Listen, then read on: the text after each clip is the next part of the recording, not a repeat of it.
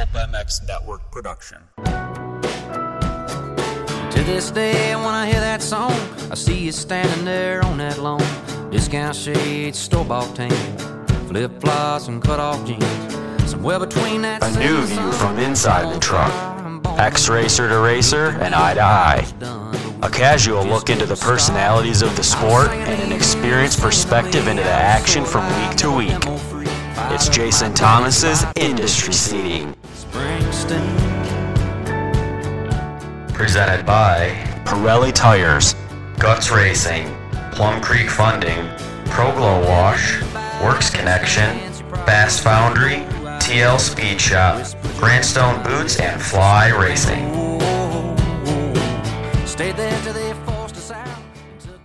Good morning and welcome to the Industry Seating Podcast. My name, as always, it has it doesn't really change my name too much. Uh, it's still Jason Thomas, and I am still the host of this podcast. And if it's your first time listening, I just ramble for a really long time. Uh, I talk to myself. Really, I'm talking to you, but it feels like I'm talking to myself. If someone was, uh, yeah, sitting in the other room or could hear me across, you know, the building next to me, they would think I was a crazy person. But that's okay uh, I really enjoy doing it. It allows me to express uh, my thoughts on kind of what's going on, my own format. I don't have to adhere to an agenda or subject line that I didn't build. Um, yeah, so this is my format, my podcast, and I get to steer it, steer the ship in the direction that I really want to. So I'm sure all of you listen to lots of other podcasts. This one's just a little bit different in that way. I don't think there are many podcasts out there where just one person talks to himself the whole time. So crazy or not, this is here we are, and we are at the end of the end of the season. Really, uh, we have Motocross of Nations coming up, and I'm going to try to do a preview of that this coming week. And of course, I'll do one on the backside of that. But this one's not going to cover Motocross of Nations yet. Uh, I'm going to talk about the end of this season and the end of uh, the inaugural SMX World Championship playoff series. And I know there's there's a lot of talk around what this series was going to be, what it was going to look like, the name Super Motocross, like all those things. Everything about it was brand new. And anytime you have that much new, it's going to be, you know, I think hyper analyzed, which is okay. Like it, it should be. Uh, everything should be looked at in, in good, bad, and different. I, I'm okay with criticism. I, I try to lean towards positive, you know, constructive criticism because just tearing something down for the sake of tearing something down there's not really anything good uh, that comes from that. I, you know, I, I can be hypercritical and go after people and things too. I just don't think that it's really warranted unless somebody's just way out of line or something really is uh, damaging or something. Then by all means, but this was not that. Uh, riders made a ton of money.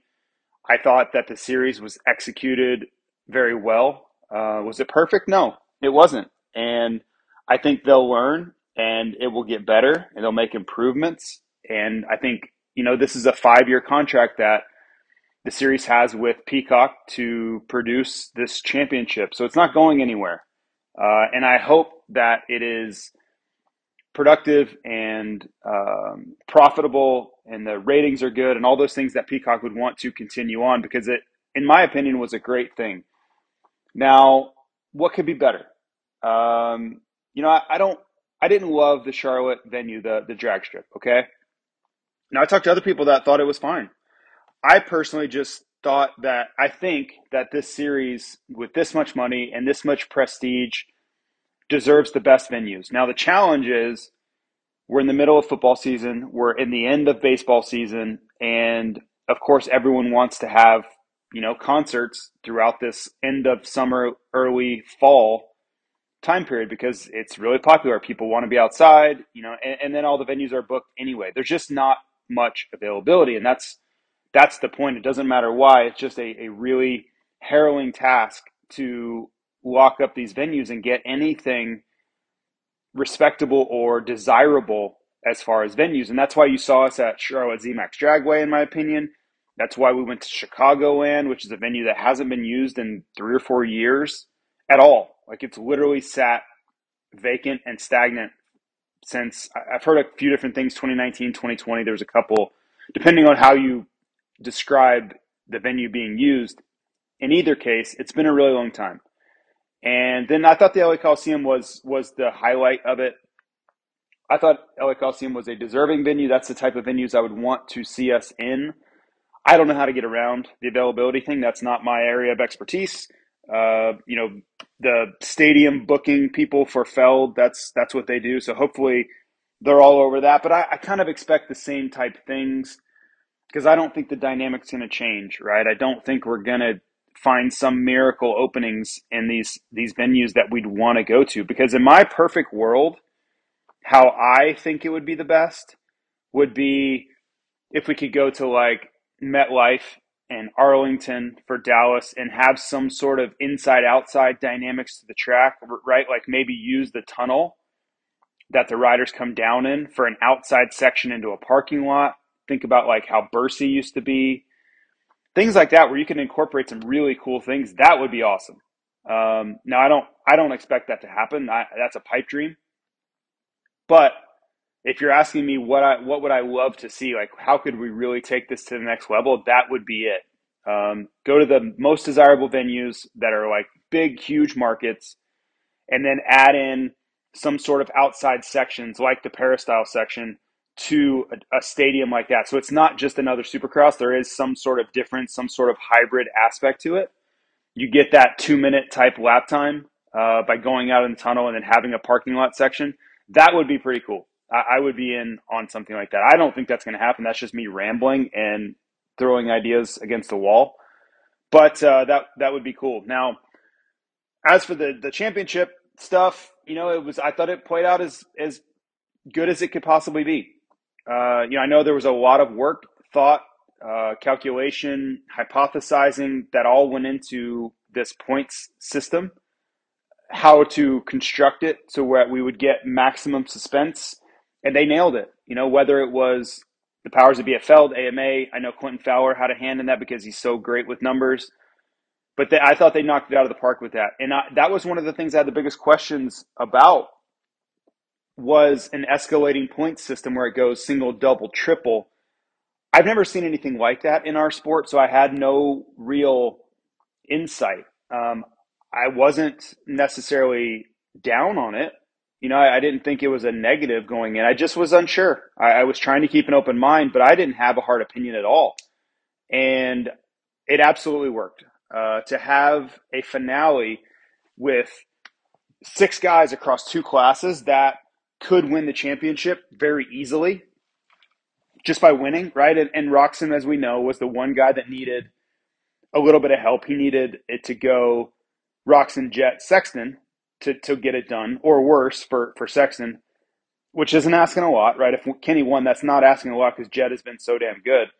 But everybody else, it was winner take all. And then we got all these other wrinkle aspects too, like Jordan Smith was three points out of it. You know, he was not really talked about going in, right? He so he got thrown into the midst in between Moto One and Moto Two. So I, I thought all that was just extremely well executed, uh, well planned, well executed, and it really turned into exactly how they thought it could.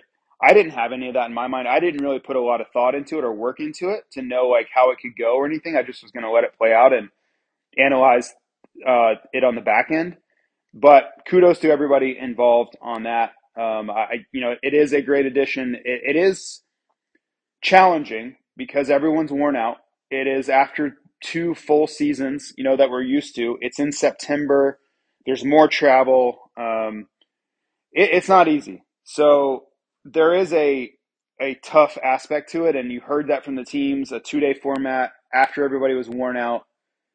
It was asking a lot of of everybody financially, energy, uh, just you know, being wanting to be there, motivation.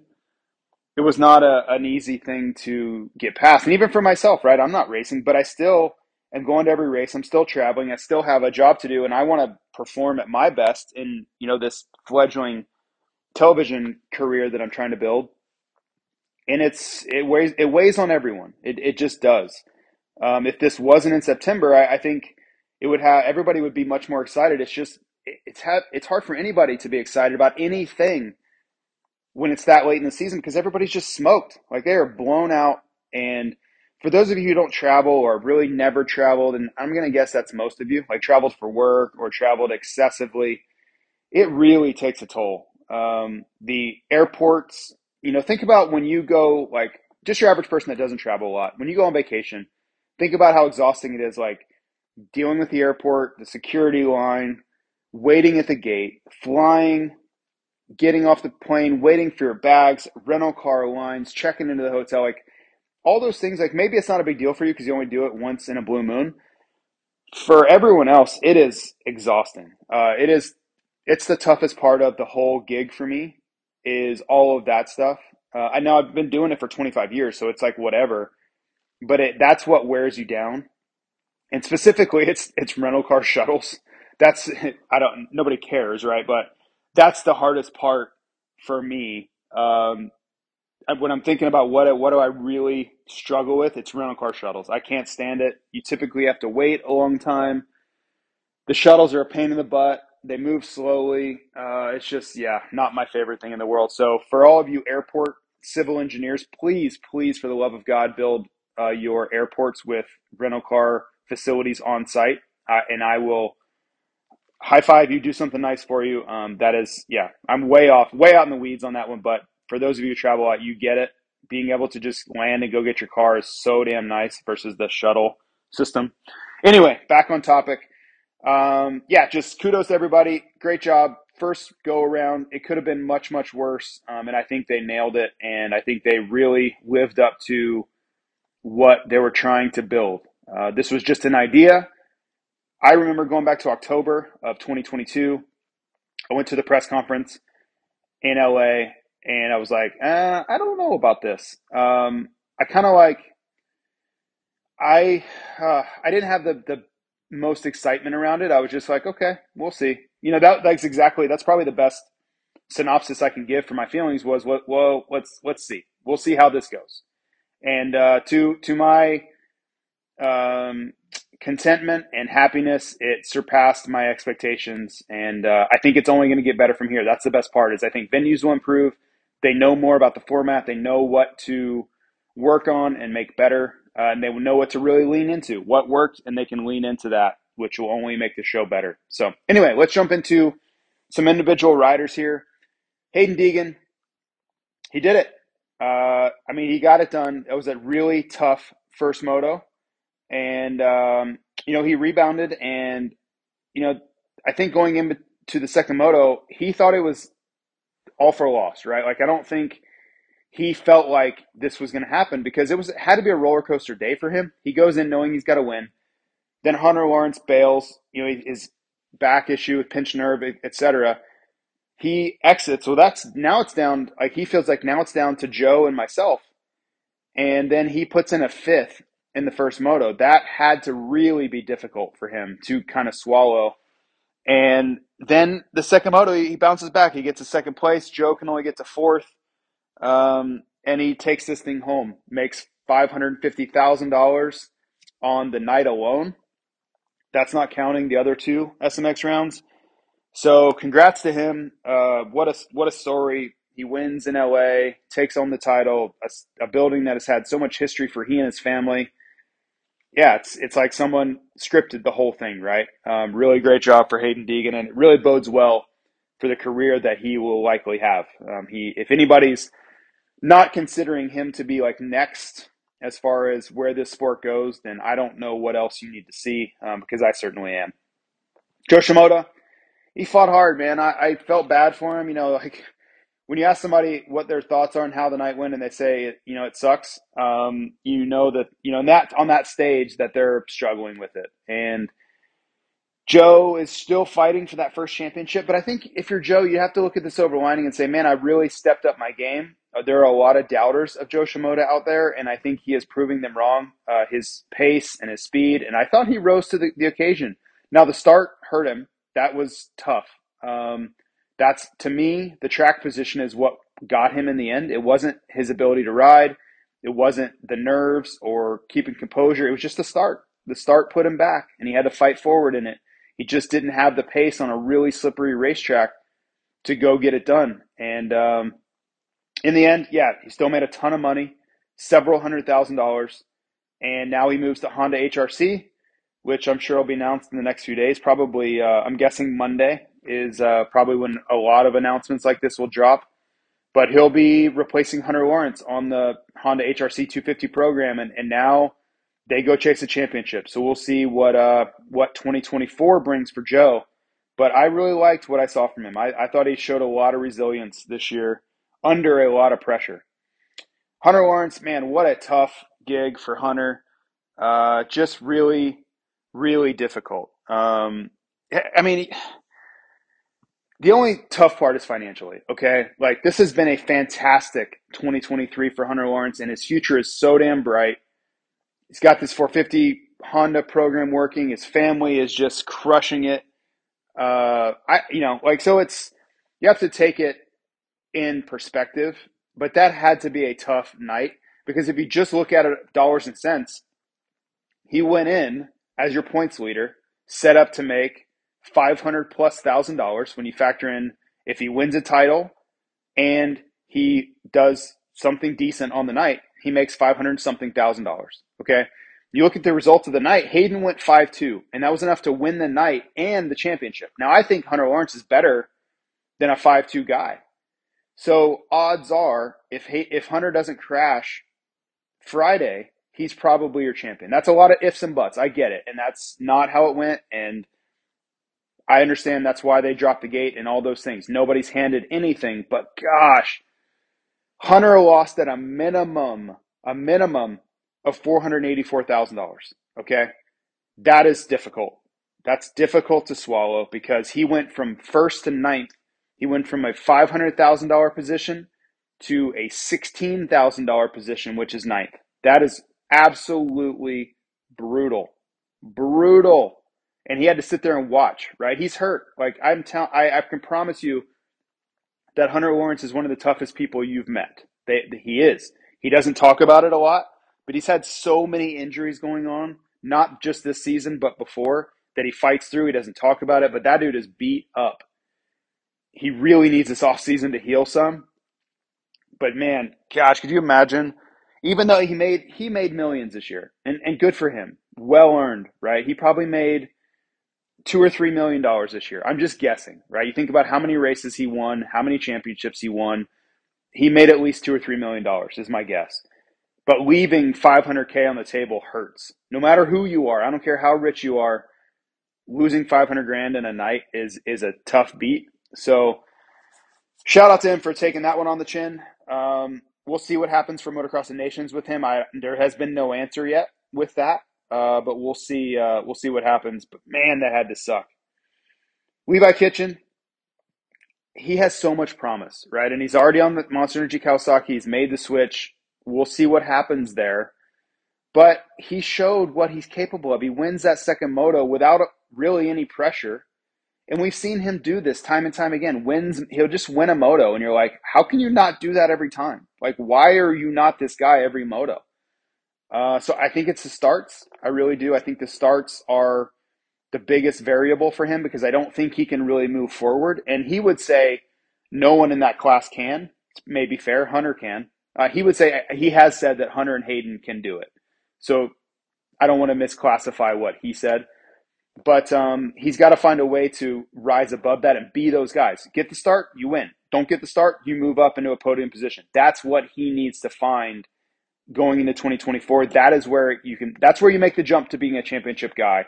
I'm sure he knows that. That's not breaking news, but um, that's what it's going to take. He he has all the tools to be able to do it. He just needs to to uh, you know kind of polish his game a little bit. Last note on 250 guys is on Justin Cooper.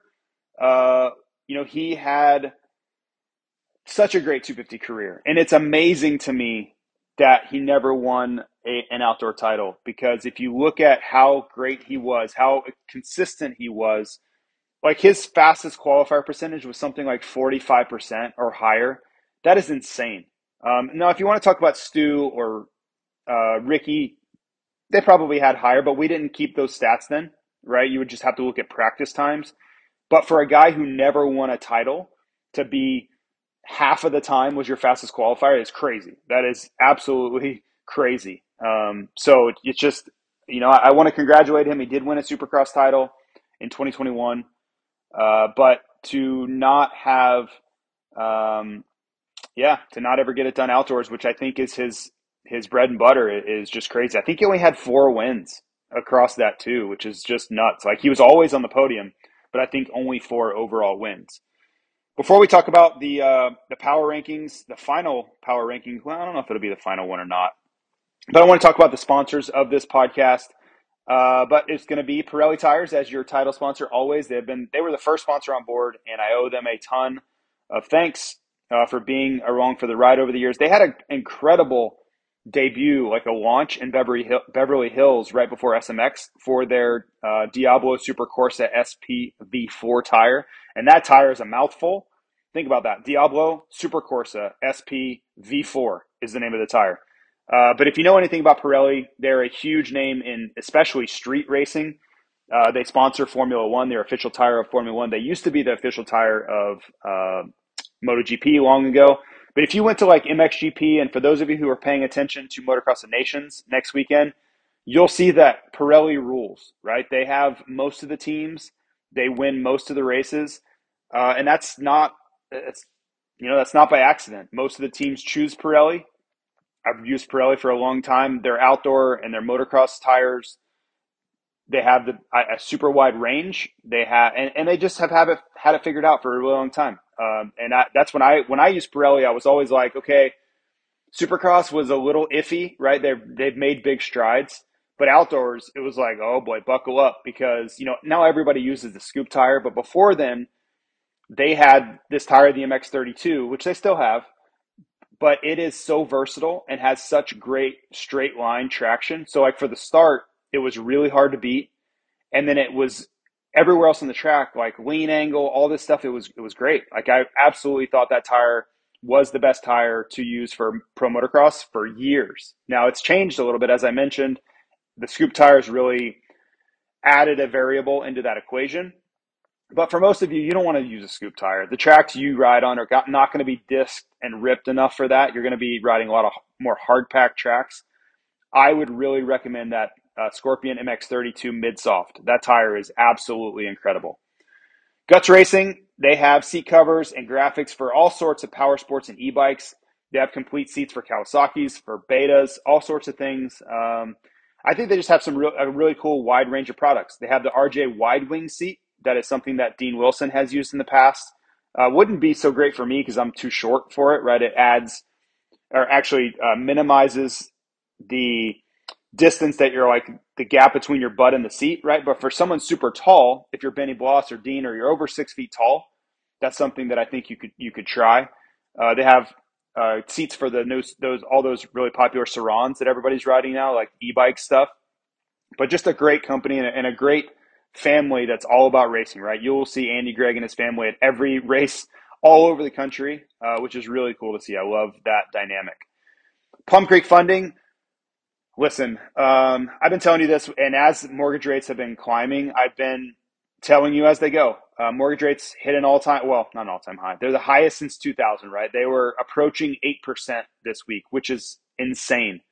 That is not something that if you're younger, if you're under, say, 40 years old, you probably like, or you're like, oh my God, it's impossible to buy a house. Well, it's challenging. And historically, we're just kind of like average. You know, like go back to 1981, it hit like 18%. Okay. Now, 18% is lunacy. There's no way you could afford, most people could afford to buy anything, but you would see housing prices crash. It, you know, if we just got nuts here and went over 10% or something, which I don't expect, but if we did, you're going to see housing prices take a hard, hard downturn. And I don't care if there's availability or not. That's what I'm, I'm friends with lots of real estate agents. They're like, but there's no supply, blah, blah, blah. You know, like prices are not going to go down because there's no inventory. I'm like, okay, great. I understand. That's accurate. I don't care if if rates go 10%, prices are going down. They just are because people won't be able to afford to buy anything. I don't care if there's inventory or not. People won't be able to afford anything. Uh, so we're we're reaching a breaking point, in my opinion. It's going to get really interesting to see what happens. Uh, do builders start ramping up building again to ease inventory? Do rates have to cool off? Does what do what do sellers do? What do buyers do? Um, it's it's a really interesting dynamic. Now, the point of all this is you want to get the best advice possible. Because I talk to people, they have to buy stuff. They're like uh, Clinton Fowler, perfect example. And I, I hope I'm not overstepping. He's considering relocation right now. What happens when you you have to buy and sell? You have to. Like people are getting moved. There's there are families here in the Boise area that are getting moved back to Seattle because Amazon is uh, pulling back on their remote work policies, right? So all these people that remote work happened and everybody just branched out to all these places. They moved out of the big cities and moved to where they want to live. Well, a lot of that's getting reeled back in. And these people are having to move back to metro areas where they used to live. Well, that's forcing people to buy and sell when they don't want to. This is a perfect setup for someone like Zach Morris at Plum Creek Funding because it doesn't matter if you like the rates or not. You don't have a choice. So you need to have the best advice possible. You can avoid some of the higher rates. Can you do a 15 year? Could you put more down, which you can buy the rate down? Uh, so all those things you want to talk to Zach Morris and talk to Plum Creek Funding about what your options are. That's the biggest key here. He's not a he's not a magician, right? You're going to still face some challenging dynamics, but he can give you the best advice possible and give you ideas for things that maybe you hadn't thought of. Concept Coatings Design Co. I was looking at their Instagram the other day, and, and they just build the coolest stuff, right? They do all sorts of anodizing, uh, Cerakote, laser engraving, all sorts of bike builds. Um, and, and I would recommend going to their Instagram to see all of that great work they do. It's Concept Coatings Design Co. That's their Instagram. But the, the thing I'm the most excited about is they're going to be setting up shop in Temecula and doing bike builds, doing bike prep, bike prep, or you can have your own station at their shop to do your own. And I think about riders like Justin Starling or just middling privateers that I've never, I don't know, right? Maybe I see their name on the result sheet, but I don't know them. What I do know is that in the month of January and part of February and all of December, they're probably going to want to be in California riding the test tracks and putting in laps in between races, getting ready for the season. Okay. The difficulty is they don't have anywhere to be. They're, unless they're going to rent a house and add, that has a garage in it, you don't have any place to work on your stuff. And I lived this dilemma. I was staying in a hotel and we had nowhere to work on our bikes, right? Like we had nowhere to put our bikes. And we'd have to go to our hauler, whether you have a box van or a semi. Where are you going to keep all this stuff? You're going to unpack and pack and get your tool cart out and do all it sucks. It's really, really inconvenient. You're constantly worried about getting your stuff stolen all the time. Why not go and get your own stall and, and bike station at Concept Coatings Design Co.'s new shop. And uh, if you want information on that, I can I can connect you with uh, with them. Benji Dawson is the owner and operator there, and it's it's just a really cool idea. When he talked about it, I was so excited because I knew there was a need for this. I knew there was a market, and people are going to really benefit from this. Right? You could think about it. You go to California if you're a privateer guy, you have your own race shop. Like you're the same setup as all these other teams like Pro Circuit, right? Because what do they do? They go to the race, the practice track, they ride all day. Mechanics or mechanics go back to the shop, start working to prep for the next day, and the and the riders go about the rest of their training day, bicycle ride, whatever. You will have that exact same setup where your mechanic or yourself ride, go back, have a bike wash set up, get everything dialed, work on it. Everything's like super sano, clean, whatever and you can be as professional as possible and set yourself up for success. So really check that out. Works Connection, Yamaha foot peg mounts, chain gauge, Pro Launch Start device. The Pro Launch Start device to me is a no brainer. You want to get starts like Jett Lawrence or Chase Sexton or Justin Cooper or Eli Tomac this past season. Like, what do all those guys have in common? They use a Pro Launch Start device. Why do these teams that win all the races and championships choose, or Haiden Deegan? How about that? Why do they choose a Pro Launch Start device? Because it's the best setup. End of story. It's not complicated. They don't have to use Works Connection. It's really simple. Use your promo code JT23 at checkout. And uh, yeah, don't overthink it. Why would you not choose what the pros, especially the best starters and the best riders in the world, are using? The best teams are choosing this device.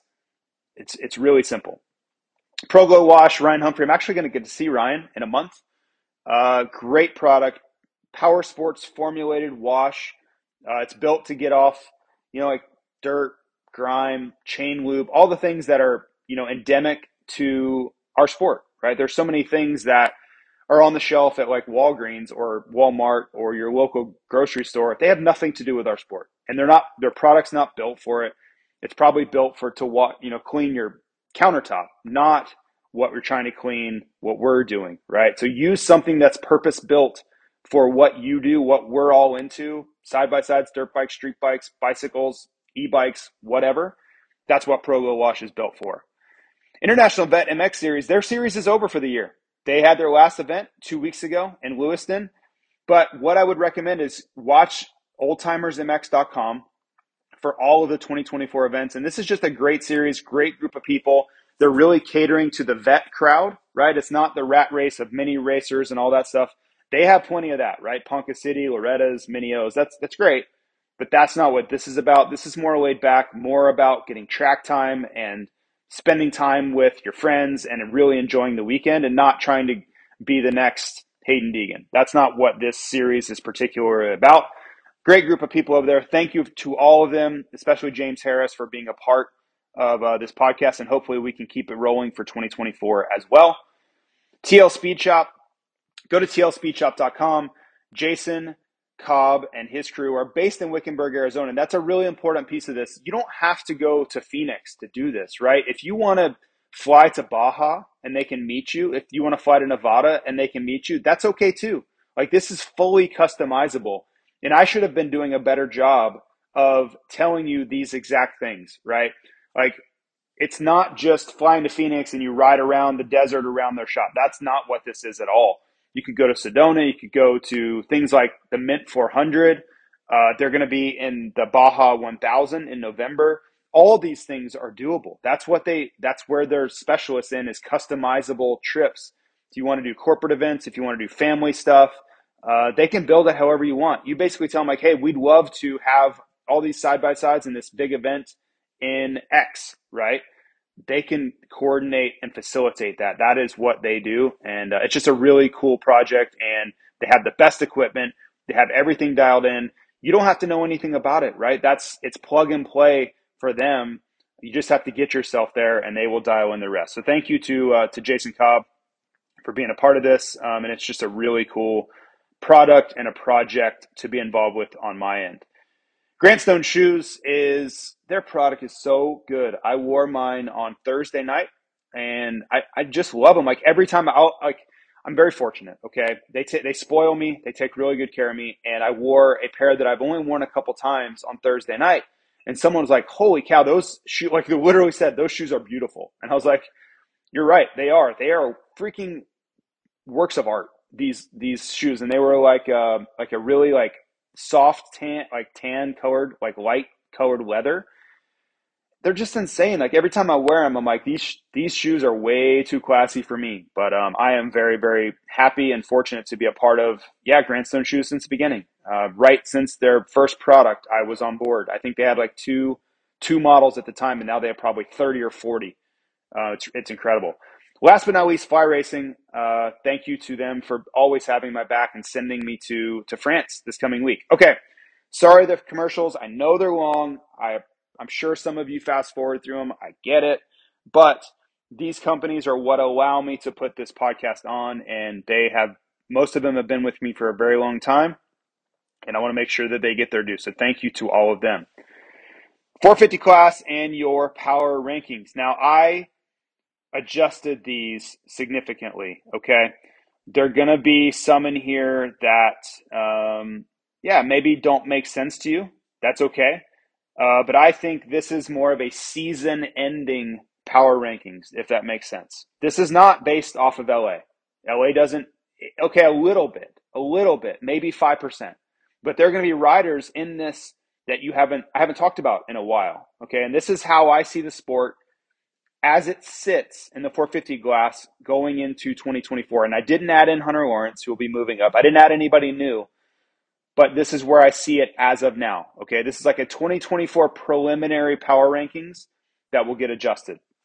And at number 10 is Adam Cianciarulo. And really, the only note I have on Adam is just his arms, right? We know how good Adam is, we know what he's capable of, but it all comes down to what will his arms allow him to do Is he going to get arm pump every race again because the whoops are back?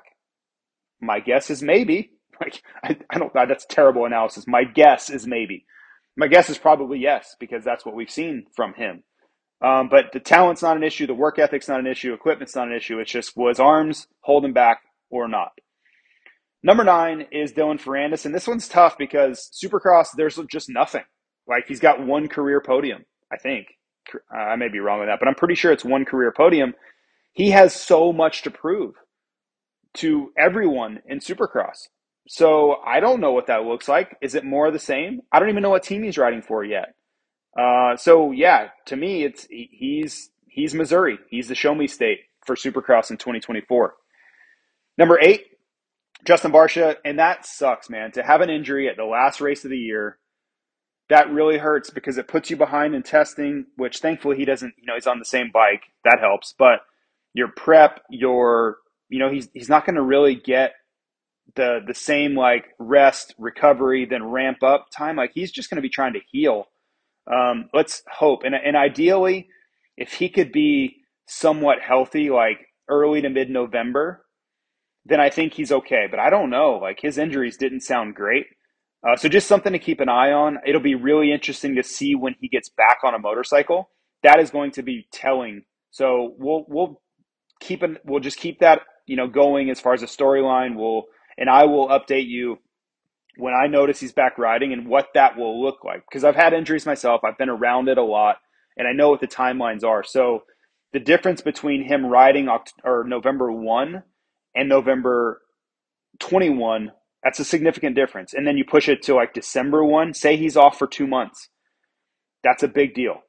Um, that you know him being ready if he can't ride till December one that really hurts. And it's it's like, oh, it's a month, it's five weeks. That's not enough to be your to be your best. Okay, will he be will he make the main and get twelfth or something? Sure, no problem. He's so talented, that's doable. But this guy's won Anaheim won like three or four times, whatever the hell it is.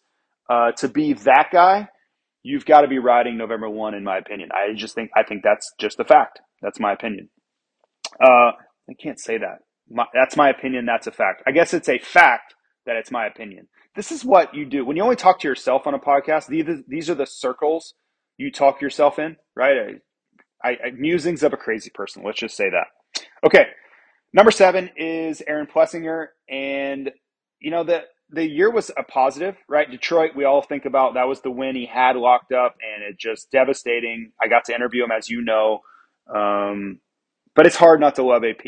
Um, I came so close to getting him signed to wear Fly Racing for 2024, and it fell apart in the last second.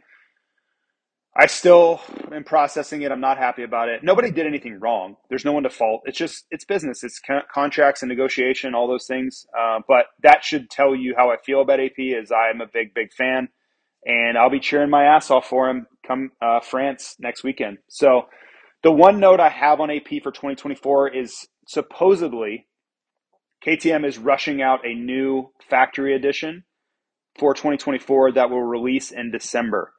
Now, that doesn't mean these guys won't get it early. They will probably be riding on it when boot camp starts in November or October to start getting testing going. But for the public, they can't race it until it's homologated and available. So they need KTM needs to rush in 400 units minimum. I think that's the number by this by you know, I don't know what the date is, but I'm hearing December is when that bike will land and it will have adjustments to the frame that all these guys have been begging for. So, um, I think that's going to help because I don't think these guys love their chassis at the moment. I hear that complaint all the time is a chassis, chassis, chassis. And you think about Sexton going there to KTM as well. Um, this is a this is what KTM does well. If it's not perfect, they make rapid adjustments. They're not just going to sit back and wait till the end of a four year cycle to do something about it. That's what the Japanese would do. They're going to make quick adjustments. And, and KTM has always been known as the most nimble of teams. They just act fast. So we'll see what how that has effects for uh, for AP. Jason Anderson six, and I just think he has to regroup. Um, he needs to find whatever that spark was in 2022 it's not there right now. He's got to go find that. And I don't know what I don't know how to do that. I'm not a not going to claim to be some sort of soothsayer or have answers, but I just know the same guy that was in there in 2022 is not there now. He is not that same rider. So maybe it's off-season work, maybe it's you know, he had a kid this year, got married this year. There was a lot going on in Jason Anderson's life this year. So maybe having that out of the way and having some sort of stability and not constant turmoil is not the right word. You can't say getting married and having a child is turmoil, but um, change, right? Like that. I don't know how to phrase it. I don't have the vocabulary, I guess. Uh, but just some sort of stability going into the off season and knowing what you're dealing with and being more prepared in 2023. I think maybe that or 2024 will be good for him. Webb, we all know he's he's on the Yamaha, right? Like I really think he's going to be a different guy. Show up in January. We got glimpses of it in LA. If you saw him like pushing up onto the back of Jett Lawrence at times in the early laps. Like I think he has and is starting to figure that bike out. And I think in Supercross he's going to be better. Now he didn't test for motocross on the Yamaha really, right? Like he didn't prepare for like a race like Chicago. So to see him struggle is not that surprising when you put all the factors into play. To see him bounce back and really kind of show some fire in LA does make sense. And I think he is a guy that is going to feel slighted by his performance. Like he's going to be really pissed off going into this offseason. And I think we'll see him be better. Uh, they'll sort the bike out. He's going to get more testing time. He's going to, I think, get into better physical shape. He'll lose more weight and get into like he he's a guy that it takes a lot of work. You know, he doesn't have the best genetics, in my opinion, for being super lean. Right? He's super talented. That's not what I mean. But I can relate to if he doesn't eat the right things, if he takes any time off, or he just skips a few details, he gains weight. Uh, that's I think probably most people can relate to that. A guy like Ken Roczen, I don't think can. Kenny's so damn lean and just just ripped, right? I don't think it's as difficult for him, but for Webb it is, and he's going to need that off-season time to get down to his fighting weight. Number four, Kenny Roczen, who I just mentioned, uh, he really impressed me, man. I just didn't see this coming. He was so good in High Point. Maybe I should have. Maybe that's on me. But what a what a really really nice job from Ken Roczen. He's going to race the Motocross of Nations, which I love. I love that he's going back to do that, uh, and he could surprise. Uh, don't don't discount Kenny when we go to France. He he rides tracks like that really well, kind of ruddy, but also hard pack conditions. He's going to want to show that MXGP crowd what he's all about. That for, don't forget he's German and he raced the MX2 class. He was a world champion. He's going to want to show those guys what time it is over there, right? Like, I pictured as him going back, hey, hey, remember me? I'm still a badass. That's what I think he's going to want to show to the MXGP crowd because I think they all discount it, right? It's like, ah, you bailed. You didn't do MXGP. You pick and choose races and you're kind of on your way out. That's how I think they view him. And I think he wants to shut down that narrative hard and fast. Um, Going into 2024, I think he's going to be a lot better. If you if you think about what he looked like in Anaheim, um, it's like just the early rounds. I thought he looked really uncomfortable with the bike. We talked about it on Steve's shows a lot about he just didn't look like Kenny. He didn't have that flowy style. He looked like he was fighting the bike and just looked tentative. I don't think you'll see that when January shows up. He just looks like he's figured the bike out so much more, and he's getting some of that prototypical Ken Roczen style back into his riding. Number three, Eli Tomac. We haven't talked about him in months, right? Because he's been hurt. Towards Achilles in Denver, and he's had no real placement on the power rankings. But he's going to be back. He's already walking around. Um, I think he said he's going to start riding in the next few weeks, which is awesome. That's what he said in LA. That's really great news. The earlier that he can start riding, the better he's going to be in January. And I know that's not that's really poor insight. But it's important. It's really important, right? The same point I made on Barcia, you know, I heard from people like his team didn't think he was going to start riding till sometime in November. Okay. That was in that was in May. Somebody was talking about him racing SMX. This is where the story went. Somebody mentioned, I think he could back for be back for the playoffs. And I'm like, really? Like he just tore his Achilles in the end of April. I don't think that's doable. And then I talked to Jeremy Coker, who is his team manager, and he's like, no, we're not even planning on riding until like November. So, point being, if Tomac could start riding in October, I really believe he will be close to 100% in January. Now, does that mean 90%? Maybe, maybe. But I think it gives him a chance to be in the championship fight for 2024. If he started riding in December, no way. It's not going to happen. Like, you can't be off the bike for six months, ride for a few weeks, and then try to go beat Jett Lawrence. Can't do it. Not going to happen. I I just know too much about the way these things work to ever say that's realistic. It's just not. You can be the biggest Tomac fan in the world. Doesn't matter. That's not realistic. Starting riding in October does change that. And you can count on Eli being Eli. Doesn't mean he's going to go win A1. That's not what I'm saying. I'm saying a decent result early in January that sets him up for a chance. That's that's really what I'm at. Where I'm at with Eli is don't be so far off in January that the championship's out of the equation. That's really all that I'm looking for from him. Number two shouldn't be any uh, any guessing game. It's Chase Sexton, and he's the reigning Supercross champ. Don't forget that. Um, I think he is really excited to go to KTM. He's going to get a new bike, which I talked about with Plessinger, and I just for better or for worse, he needs change. He needs to get away from Honda. He's not happy it's not a good situation with him and his dad and Honda right now. I hate to see it because I love the Honda guys. I think they're really nice and I think they've done a lot of good for their reputation and the atmosphere over there. But for Chase, that's that time's come and gone and he needs he needs a fresh start. And for any forget about the bike, the chassis, the problems at Honda, just change alone will be very, very good for Chase Sexton, in my opinion. Number one, who else could it be? It's Jett Lawrence. Why, why would it possibly be anybody else than him? He's the future of the sport. He has all the momentum. If you're not a Jett Lawrence fan, you need to check yourself and get on the program. Um, I know he didn't handle Chicago well, or the press conferences, or his comments, any of that. He did not. End of story. Period. No other way to put it. He did not handle it well. I, I that's all there is to say. Okay. I don't think he meant to be disrespectful. I don't think he meant to take shots at Kenny or Sex- Sexton or anybody. That's just not that's not who he is. He's so playful and lighthearted, and I don't think he realizes that the things he says can be taken poorly or the wrong way or be misconstrued. That's going to be a part of his learning process. Um, he's just going to get older and more mature and learn along the way. But that's who he is. He's young. I've told you guys on this podcast a million times that he's 20 going on 12. That's that's how he's his brain operates.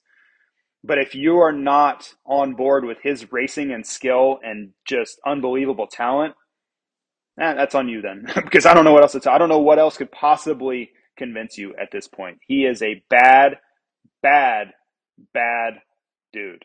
Period. Period. End of story. I won't hear any other argument to the contrary. I do want to mention two um, honorable mentions because I think they do uh, deserve it. And if I could find them, I would tell you. Um, but I thought Phil Nicoletti had a really, really great SMX playoff championship run. And I thought Colt Nichols uh, really bounced back well. Um, great job to to both of those guys. Um, you know, Colt had a terrible outdoor run there at the end, DNF, and you know he lost the factory Honda ride that he was a fill-in for, but he does have this beta deal, which is paying him well, so good for that. You know, his financial future is is improving. But um, I just thought he rode really well at the end, and Phil, Phil is Phil. That Chicagoland ride was amazing. I mean, he led he led the damn race. You know, he battled top ten all day, so. Really happy with him. The Phil LCQ thing, I did get in a little bit of hot water. No big deal. It's fine. All's well now. Uh, but to hand Phil that number one LCQ plate was uh, was a highlight of my year. Uh, it was a really good, really good time, and I, I would do it again, but I would probably tell people I was gonna. I did tell people. I don't know. Whatever. It doesn't matter. There were people that didn't know. They weren't thrilled about it. In the end, I think it was good for the show. I think it was everybody enjoyed it, and uh, I know I did. So that's it for this week. I will have another show this coming week from France. So look for that on Thursday or Friday going to be a little preview, and then of course I will recap the race as well. Thank you. I, I cannot stress enough. Thank you to all the sponsors. Um, it means the world to me that you believe in me and believe in this podcast. And thanks to everybody for listening. Um, you know, I don't really pay attention to listener numbers, but I do hear from all of you t- from time to time, like, "Hey, listen to the podcast. Thanks for everything." So if you do listen and you do see me or reach out on social media, like that means the world to me because I don't really know who listens and who doesn't. Um, that's not what I'm doing it for. I'm not trying to build a you know podcast empire. Um, I, I do it because I enjoy it, and I hope people enjoy it as well. Till next time, we'll see you.